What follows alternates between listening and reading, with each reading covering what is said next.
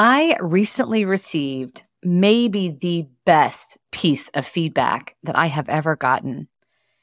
We were concluding a three year leadership growth experience that this participant had been engaged in. So, hearts were wide open as leaders were sharing their takeaways and exploring ways to continue to grow in their leadership journey.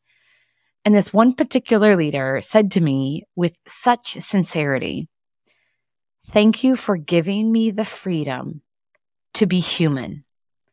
I don't always get that. And that feedback hit me to the core because that is the space that facilitators strive to create.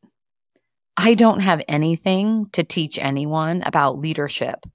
My role as a coach is to lead people back to themselves, who they really are, what their natural gifts and strengths are, where they are getting in their way.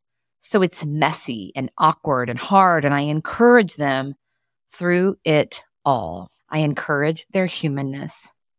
And she felt that and told me, and I'm so grateful for that. It's a good reminder for all leaders in the midst of our day to day to ensure that we are giving people the freedom to be human, the space to have an off moment or an off day, to try things, to say the wrong thing, to do the wrong thing, to be awkward. Let's give each other that gift.